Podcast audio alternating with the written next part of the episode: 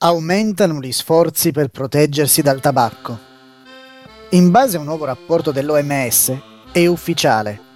Oggi esiste un'epidemia che dura da lunghissimo tempo, da secoli. Ma pochi vogliono ammettere che si tratta di un'epidemia globale, ovvero di una pandemia.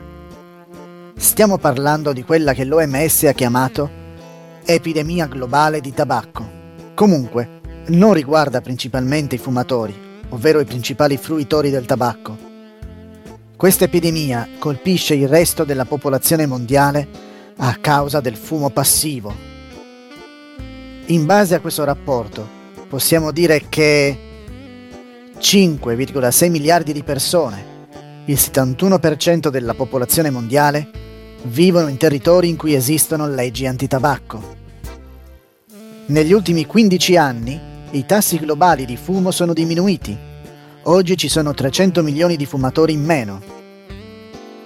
Quasi il 40% dei paesi fa riservare degli spazi in cui è vietato fumare. Circa 1,3 milioni di persone muoiono ogni anno a causa del fumo passivo.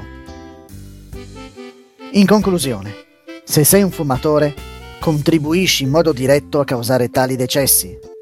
Se non sei un fumatore, evita i fumatori ed eviterai di essere colpito da questa epidemia globale.